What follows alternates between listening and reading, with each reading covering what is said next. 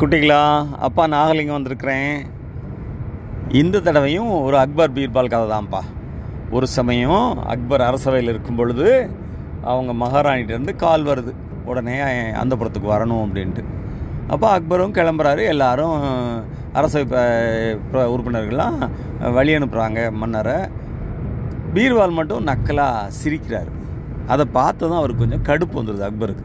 நீ என் மூஞ்சிலே முழிக்காத. இந்த நாட்டு மண்ணிலே நீ கால் வைக்கக்கூடாது. என் நாட்டை விட்டு வெளியே போயிடு அப்படின்னு ஆர்டர் போட்டுறாரு. பீர்பால் என்ன செய்கிறது வேறு வழி இல்லையே மகாராஜா சொல்லிட்டாரே. அப்படின்னும் அவர் அந்த நாட்டை விட்டு கிளம்பி போயிடுறாருயா ஒரு ஒரு மாதம் ஆகுது ரெண்டு மாதம் ஆகுது அக்பரோட கோவம் கொஞ்சம் கொஞ்சமாக தணிஞ்சிருச்சு. ஐயோ பீர்பால் இல்லாமல் நல்லா இல்லையே அப்படின்ட்டு ஆள் அனுப்புகிறாரு எல்லா இடத்துக்கும் போகிறாங்க ஆனால் அவங்களால கண்டுபிடிக்க முடியல. ஒரு நாள் பால்கனியில் அக்பர் உட்காந்துட்டு இருக்கிறாரு. அந்த நேரம் ஒரு குதிரை வண்டி வருது.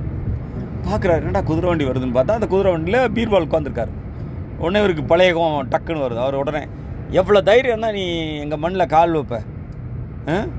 உடனே தான் வரக்கூடாதுன்னு சொல்லிக்கணே அப்படின்னு அக்பர் பீர்பாலை பார்த்து சொல்கிறார் பீர்பால் ரொம்ப பணிவா மகாராஜா நீங்கள் நாட்டை விட்டு போகணும் இந்த மண்ணை மிதிக்கக்கூடாதுன்னு நான் சைனாவுக்கு போயிட்டேன் மகாராஜா. சைனா போன பிறகு என் குதிரை வண்டியில் சைனா மண்ணை நிரப்பி வச்சுருக்கேன். அதில் தான் நான் காலை வச்சுக்கிட்டு இருக்கேன். அதுலேருந்து இன்னைக்கு வரைக்கும் இந்த குதிரை வண்டியில் தான் நான் வசிக்கிறேன் அப்படின்னதும் அக்பருக்கு சிரிப்பு வந்துடுது சரி சரிப்பா நாளையிலேருந்து நீ கோர்ட்டுக்கு வா அப்படின்னு அக்பர் சொல்லிடுறாரு. பீர்பாலும் அடுத்த நாள் வந்து கோர்ட்டுக்கு வர ஆரம்பிச்சாரியா இன்னொரு நாள் இன்னொரு கதையோட அப்பா வந்து உங்களை சந்திக்கிறேன். அதுவரை நன்றி வணக்கம்.